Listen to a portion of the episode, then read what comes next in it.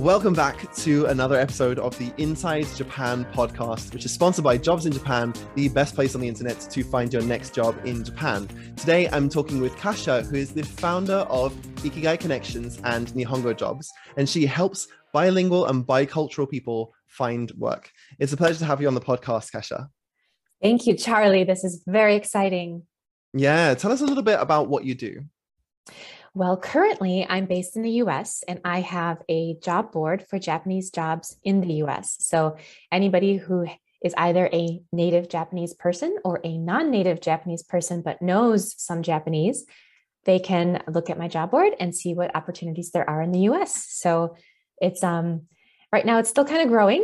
Um, I'm in mm-hmm. my third year and it's just still kind of a lot of talking to employers and convincing them of the benefits of these what I'm calling kakehashi employees.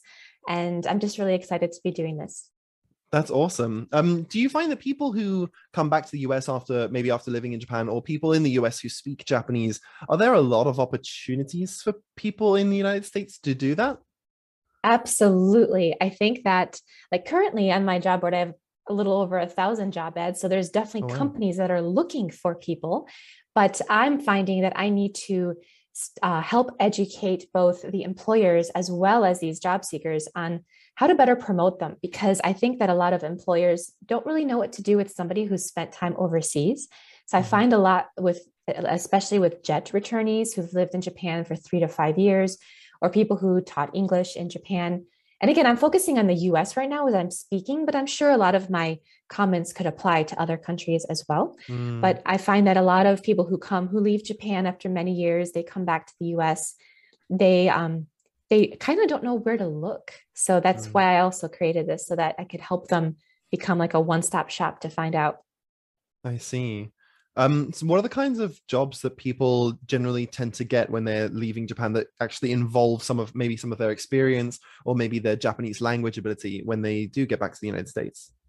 Well, I'm finding that a lot of, I think administrative roles are probably the ones that are the easiest to get involved in a Japanese company because those are the ones where they can use, I mean, they as, as, soon as they arrive in the US, they'll be able to use their skills that they used in Japan, especially the cultural aspect, mm-hmm. knowing how to conduct yourself in Japan, knowing how to, you know, the whole politeness and and saying the key phrases, even if your Japanese levels aren't, you know, superbly amazing, you'll at least know the arigato gozaimashita and gochisousama deshita and like just the key phrases so that if you do want to expand upon your language and cultural skills at a company, I believe that the best way to get in is through an admin role.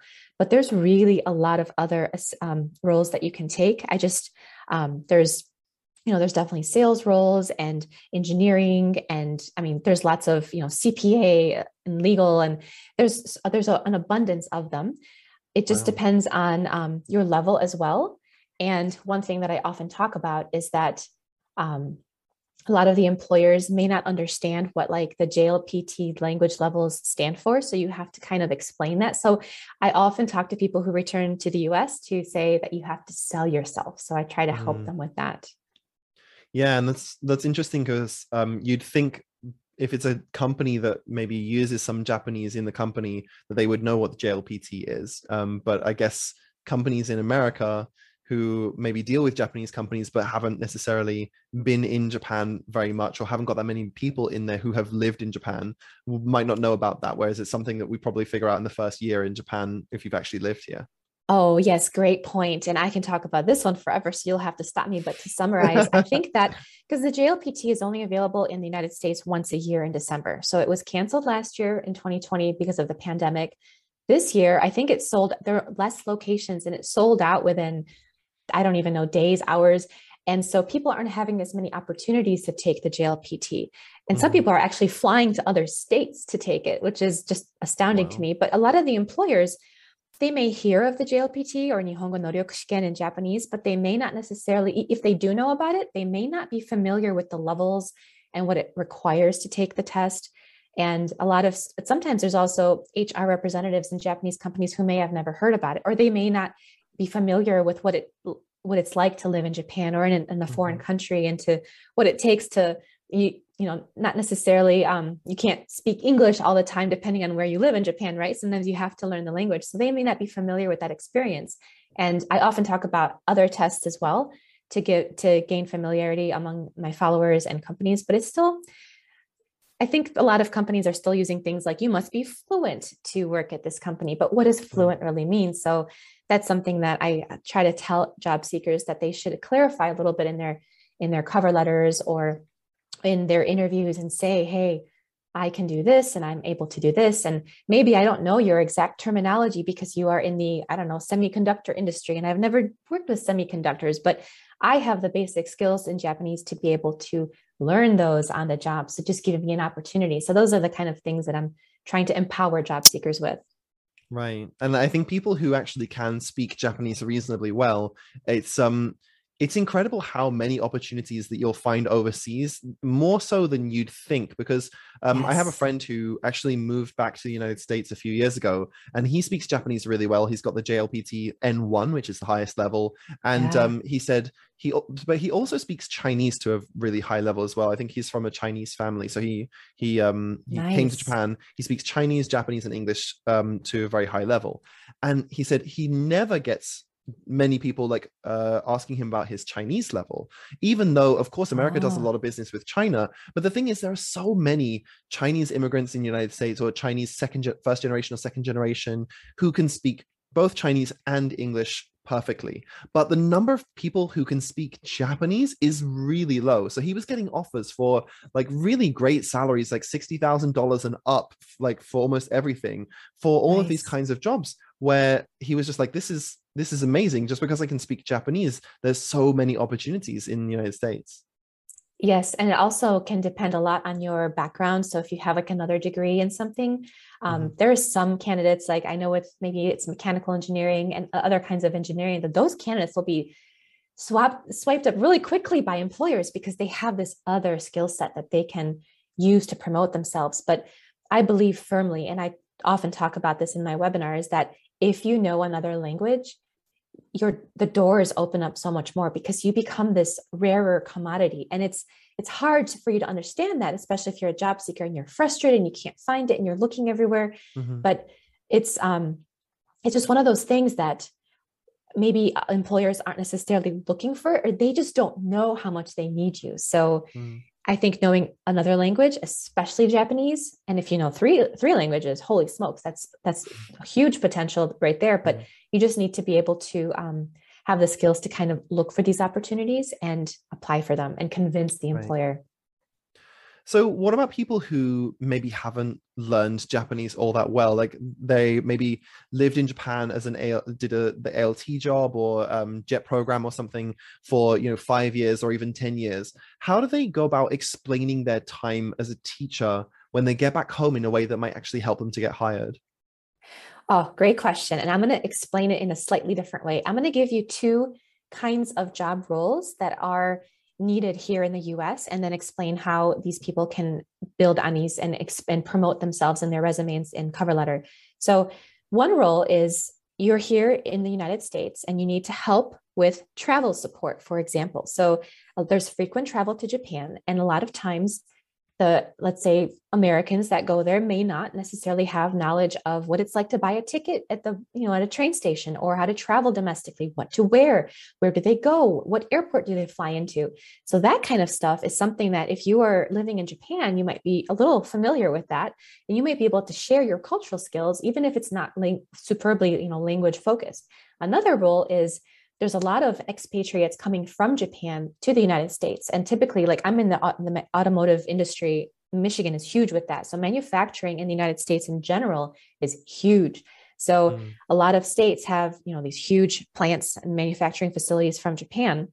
They also have expats coming here. So somebody has to help these expats find a home in the US. Somebody has to help them get their social security cards and and and set up their gas and their electricity. So that kind of expat support is also another role that I often see. So if you are an ALT in Japan, for example, and maybe your Japanese is you know you maybe haven't really been interested in focusing on the language aspect you like to get by because your people skills are great well then that's a great way to promote how you know you're able to communicate with Japanese people, even though your Japanese language skills aren't amazing, because you're a communicator and you understand where they're coming from. You understand their culture. You understand, you know, how to live in a foreign country. So, like, you're able to relate with people in such a way that is a great soft skill to have so mm. your your time and you know teaching english in japan for example your your customers are japanese people you're serving them so focus on that customer service aspect understanding their culture and being able to help them out in a foreign country mm. if you mm. do come back to the us or another country like that so hopefully that was helpful yeah, that's a really good point. Um, I think I have a friend of mine who lived in Canada, and she told me that um, when she, uh, I think her Japanese is pretty good, but she um, usually she's helping Japanese uh, students who are traveling to the United States or living yes. in the United States for study. And um, what she found was that um, because she understood where those people were coming from and she understood Japanese culture, she could help them when there were issues. And there were a lot of issues that, you know, maybe uh, someone living in the US their whole life and didn't understand Japan wouldn't realize yes. like Japanese people actually often struggle when they leave Japan to um, understand local culture or you know yes. they get in a lot of trouble with things like you know leaving their bags on tables thinking that that means oh this is my table and they get their bags stolen or something like that so these kinds of things she can really help these students who uh, maybe they have like some some issues that they wouldn't know would be issues when they left Japan Absolutely. I mean, the ALTs and anybody else who's been in Japan, again, regardless of their language ability, you know what it's like to live in a foreign country. You know the the loneliness, the confusion, the the the stress that you have. I mean, if you can just relate to what you experienced in the beginning of your Japan journey and mm-hmm. you're able to help somebody else with that, I mean, that is not only is that a great like opportunity to use those skills, but what a great thing to do to help somebody else. You know what I mean? Right. Yeah, it's hard for me to remember that now because I've been in Japan for nine years. So I'm nice. trying to remember what was it like when I first got here. I just remember, I remember just being like wowed by everything and then yes. like confused by everything. Yes. what I remember. Yeah. Um, yeah. I, I wonder what your experience uh, in Japan was like because um, I, I, we talked about it before that you lived in Japan for eight years. Is that right?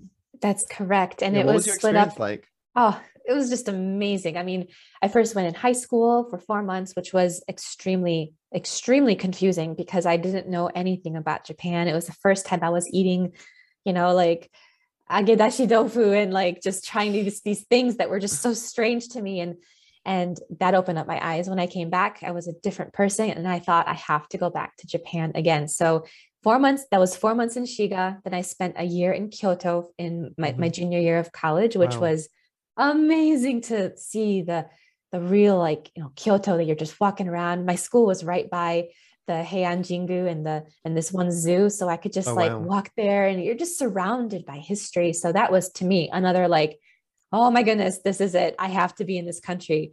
Then I went back home. Actually, I was at Boston University, graduated, thinking, what am I going to do next? And I was deciding between the JET program and the MEXT scholarship, the Monbukagakusho scholarship. Oh, right. I applied for MEXT. I fortunately got it and they put me into Tokyo. And I said, no, no, no, no, I don't want to go to Tokyo.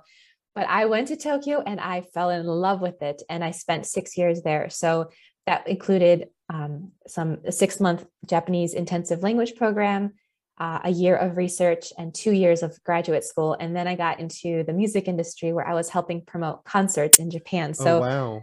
I, it just, I still think about my time in Japan as I, I grew the most as a person because I was constantly reminded that I, I was reminded that my way isn't necessarily the right way, that there's other ways of doing things. And I was, mm-hmm. it was at work and at school, and I was faced with all these people from different countries and cultures. And I realized that this world is pretty darn big and there's so mm-hmm. much we can learn. And I was just amazed at, I was just more interested in, in just learning more about the world and people. So it was a very enjoyable experience. Hi, everyone. I hope you're enjoying the conversation. And I just want to take a quick moment to mention that this podcast is only possible because of the support of jobsinjapan.com. So, next time you're looking for a job, check out jobsinjapan.com. There are tons of jobs on there, not only in English teaching, but also software engineering, hospitality, marketing, and consulting, among many others. Most of the jobs on the board do not require any specific level of Japanese, and you can get started in minutes. So, next time you're looking for a job, check out jobsinjapan.com and let's get back back to the conversation.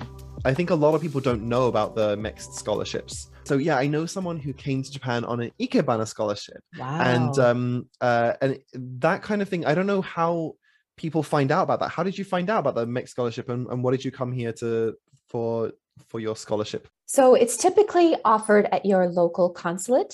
So Mhm. I applied to my local consulate and they have so if anybody's interested in going to like study in a like a higher learning education whether it's for a part of your master's program or higher degree.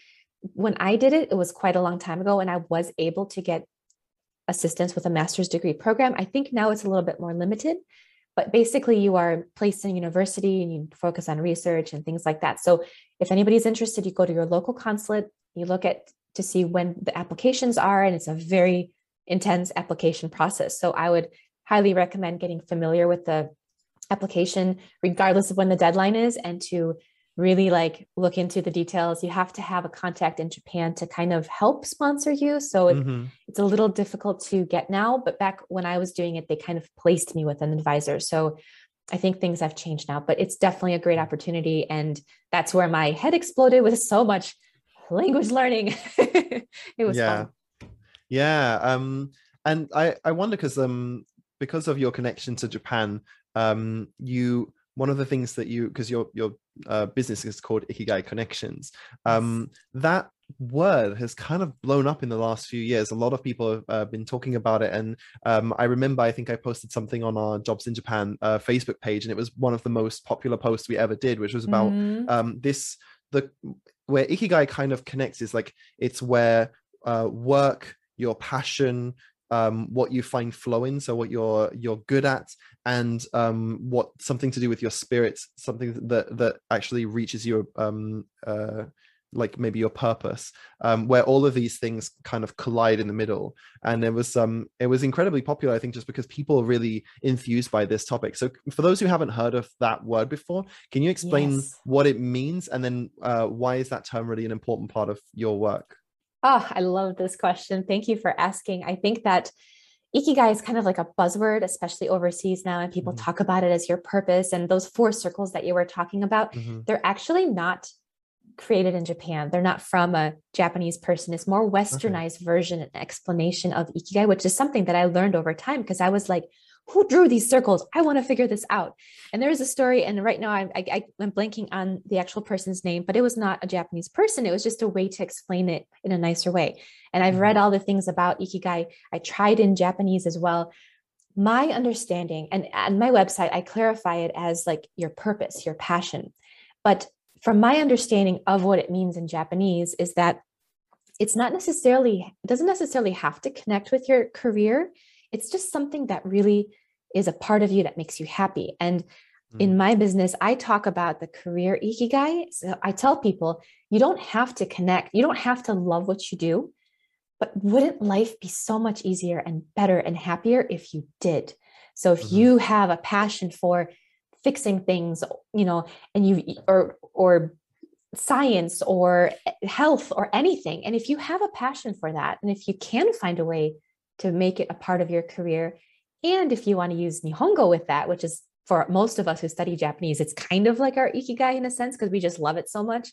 If you put that together, I think that's a fantastic way to, you know, live because you're working for so many hours of a of a of your, you know, living day. So that's kind of how I explain it in general, but it's been huge over here, at least in the United States, Mm. showing up in like TEDx talks and that. And it's just, I think it's very interesting. It was also made famous by the author Dan Buettner, who wrote the the the Blue Zones, so the places in the world where people live the longest.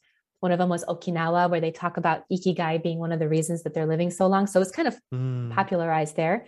But I believe that, yes, if you want to enjoy your career, I think you should be able to, but also remember that it's not going to take like a day to get there. You're going to spend many, many years sometimes, and it's not going to be the easiest journey. But if it's something that you'd like to have as like a mokuhyo or a goal, then it's Yeah. definitely possible. Yeah, that's fascinating. And I remember going to Okinawa and I I, I definitely felt the difference in pace there because I live in Tokyo and I know what you like your when you said that you were Mm. being put in Tokyo, you're like, no, no, no, I don't want to live in Tokyo. and I I know what you mean by that. Like there, there are a lot of opportunities here, but the pace of life here is sometimes like screeching. It's like so fast, so much is happening all the time, and you really have to like move to keep up. And then um, I think it was actually this year in during Golden Week, I went to Okinawa mm. for just a week to to relax because you know we can't travel outside of Japan, or we can uh, a little bit easier now. But mm. there's you know you have to take ten days quarantine when or 11 mm-hmm. days quarantine when you're going back. So um, I thought, okay, well I just want to take a quick trip, so I went to Okinawa because you can still travel domestically, nice. and um, it was it was it was very different. It was almost like um I think the people there just have a much slower pace and I think they're they're happier for it because you know I, mm. I just went mm. there and I I went for dinner with some random people that I met there and it was a four hour dinner and I was nice. like in Tokyo that never happens in Tokyo you your dinner is done in 30 minutes and maybe you have beers for three like for an hour or two and then you've all got to go home or catch the last train because you've got work tomorrow right whereas these guys were just like you know it's it was 12 o'clock and I, am within walking distance of my uh of my hotel and i'm just like okay well you know and they're like let's go karaoke and i'm like what?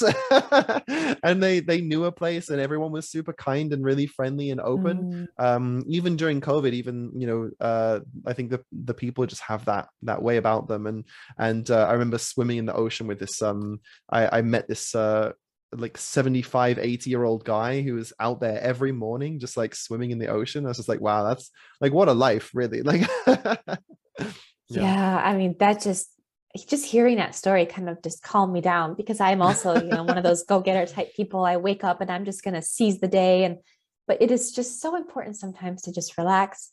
Something i'm learning every single day is just to stop and think hey let's take a mm-hmm. few breaths. Let's just journal let's think about what we want to do and kind of like get to know ourselves because we're right. so inundated with all these external like social media and advertising tv you know there's so many things coming at us. But when it like a lot of people ask me how do i figure out my career ikigai? And i'm just like let's get quiet for a second. Like what mm. kind of lights you up? What do you appreciate doing? What do you do that you're doing for you know you end up doing it for like three hours but you think it's only been 30 minutes? Like what are you what do you like to focus on that makes you really happy? Let's focus on that. And if you can't figure that out, what makes you kind of feel like, ugh, I don't want to do this? And it takes, you know, mm. five minutes lasts like an hour. So those things, you want to try to eliminate those and not focus on them. So it's like a life journey that I think when you talked about going to Okinawa and just like appreciating the fine things in life, I think mm. that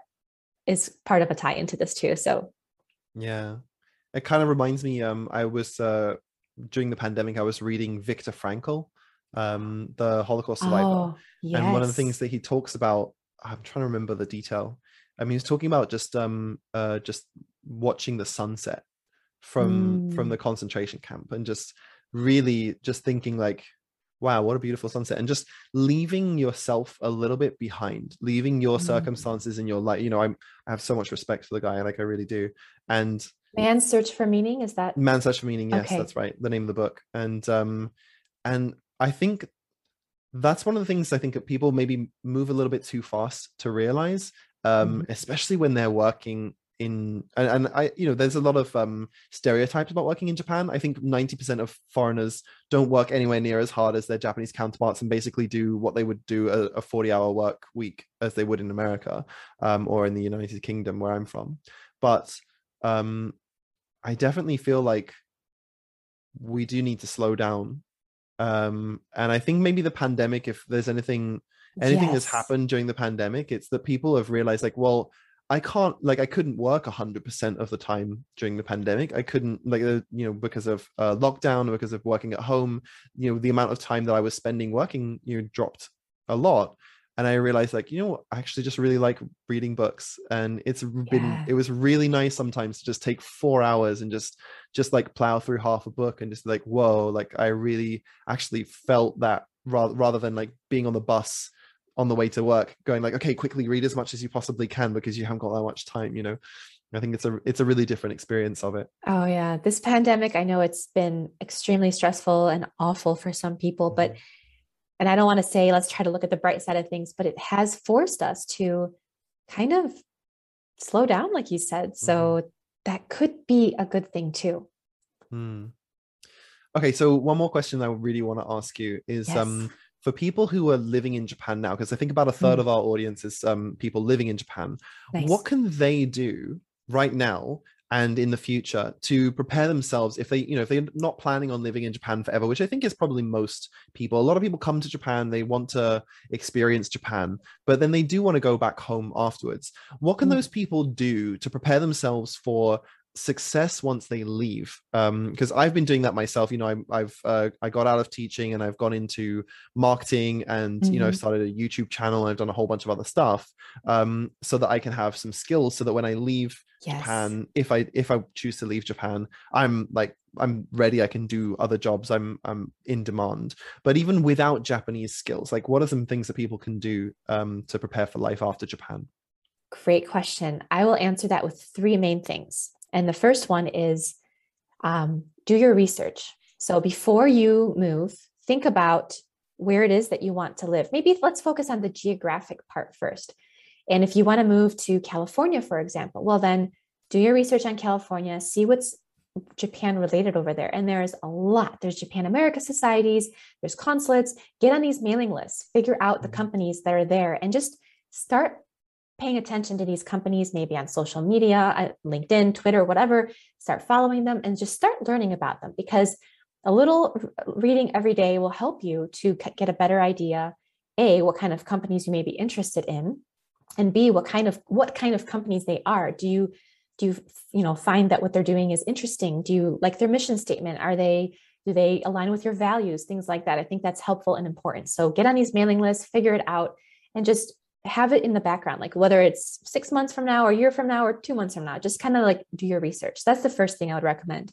The second one is um, I think it's very helpful, and I know this is difficult, but right now everything's online. So let's focus on getting some certifications. So polish up some skills that you have and get some certification that um, can prove that you know coding or this or that so that it better prepares you to give you like something for your resume to show the whether it doesn't necessarily have to be a degree or or you know like such a long-term commitment but definitely invest in yourself and focus on something that you would like to use in this future career. So if you are into social media get some social media um, you know certifications. There's plenty of companies that offer this. Show that you're this expert. Mm-hmm. and lastly i will talk about networking. This is my favorite topic. I'm actually doing um, by the time this airs, this will all probably already have been the US Japan Bridging Foundation. I'm uh, helping them with their webinar series talking specifically about networking. This is the tool that will help you in your entire career. I think it's completely understated. I don't think people understand how important this is. I think it freaks people out. So, mm. networking can be scary, but think of it as not necessarily an like, hey, I need to get a job. Let's find somebody and talk to them right now. It needs to be something you're constantly doing has to be very organic, whether it's online in LinkedIn or social media profiles, or it's in person, which hopefully that will happen more and more.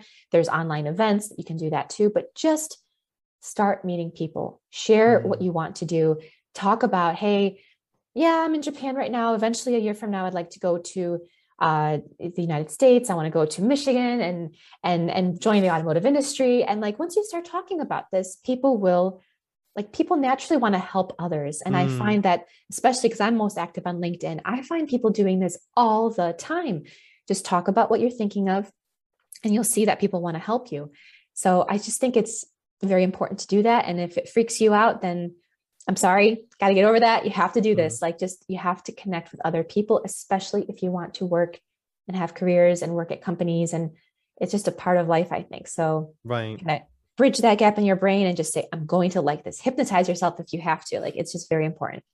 Yeah, that's such a good point. And it's something that I think people have a mindset block about sometimes. They think they when they think of networking they think of going to like conferences like mandatory yes. things that they have to go to and they don't want to and they've got to like make some connections and hand out their business cards and things yeah. like that and really i don't think it's like that at all like really for me um, I mean, what we're doing right now is kind of networking. Like, exactly. you know, we reached out, we talked on on LinkedIn. You know, I uh, I'm interested in what you're doing. You're interested in what I'm doing. We have a discussion, and now I know someone who is in you know connecting job seekers in America. So if I were, was ever going to America and I thought, okay, well, I've got some Japanese experience, I can speak Japanese reasonably well. Maybe I should reach out and you know uh, get some info on a, a job lead or something like that. Like those things, and it's not like it's like something where I'm just using you for your knowledge. It's like, well, we've made a good connection, you know. It's like yes, it, it's nice and we can chat and and uh, you know, it, I think that it shouldn't be something that people feel is something mandatory that they have to do, yes. but rather just a, an you know just know people just get to know people talk to people make connections with people and then you'll have friends all over the world you know it's an amazing thing it is exactly like think of it as creating friends. And i know what it's like for introverts and i hear this all the time. Mm. oh i just don't i can't handle you know talking to people or connecting. I don't know how to do it but you know i think we're all kind of shy at this and it's all th- scary but also thrilling. So just start small. Start with one person. Start with one mm-hmm. social media and just see what you can do. Like there's you know there's networking events that you can join between japan and the us and you just join these calls and there's like breakout sessions that you can go to and you can just say hello my name is and i like this blah blah blah and that just gets started with something mm. small and especially when you're dealing with like japan i think you'll find so many people are just so friendly and supportive and just kind. So that was at least my experience. I've always felt very welcome, even though I spoke like two words in Japanese. um, so whether you're networking with Japanese people or non-Japanese people, I think it's the same. I think we're all we all want to help each other out. And if you do run into somebody who's an absolute troll or Grinch, then just you don't have to deal with them. So go to the next person. yeah. Awesome. Kasia, thank you so much for coming on the podcast. It's been absolutely fascinating talking with you, and I think this is going to be really helpful for a lot of people. So, where can thank people find out more about you and, and more about what you do if they wanted to look into it more? Uh, they can just go to my website, ikigaiconnections.com. Everything's there, and you can find all my social media handles. But I am most active on LinkedIn. So if you want to connect, send me a message. And I highly recommend if anybody connects on LinkedIn, you should add a personal message before connecting. So that's my top tip of the day. okay, awesome. Thank you so much. Thank you.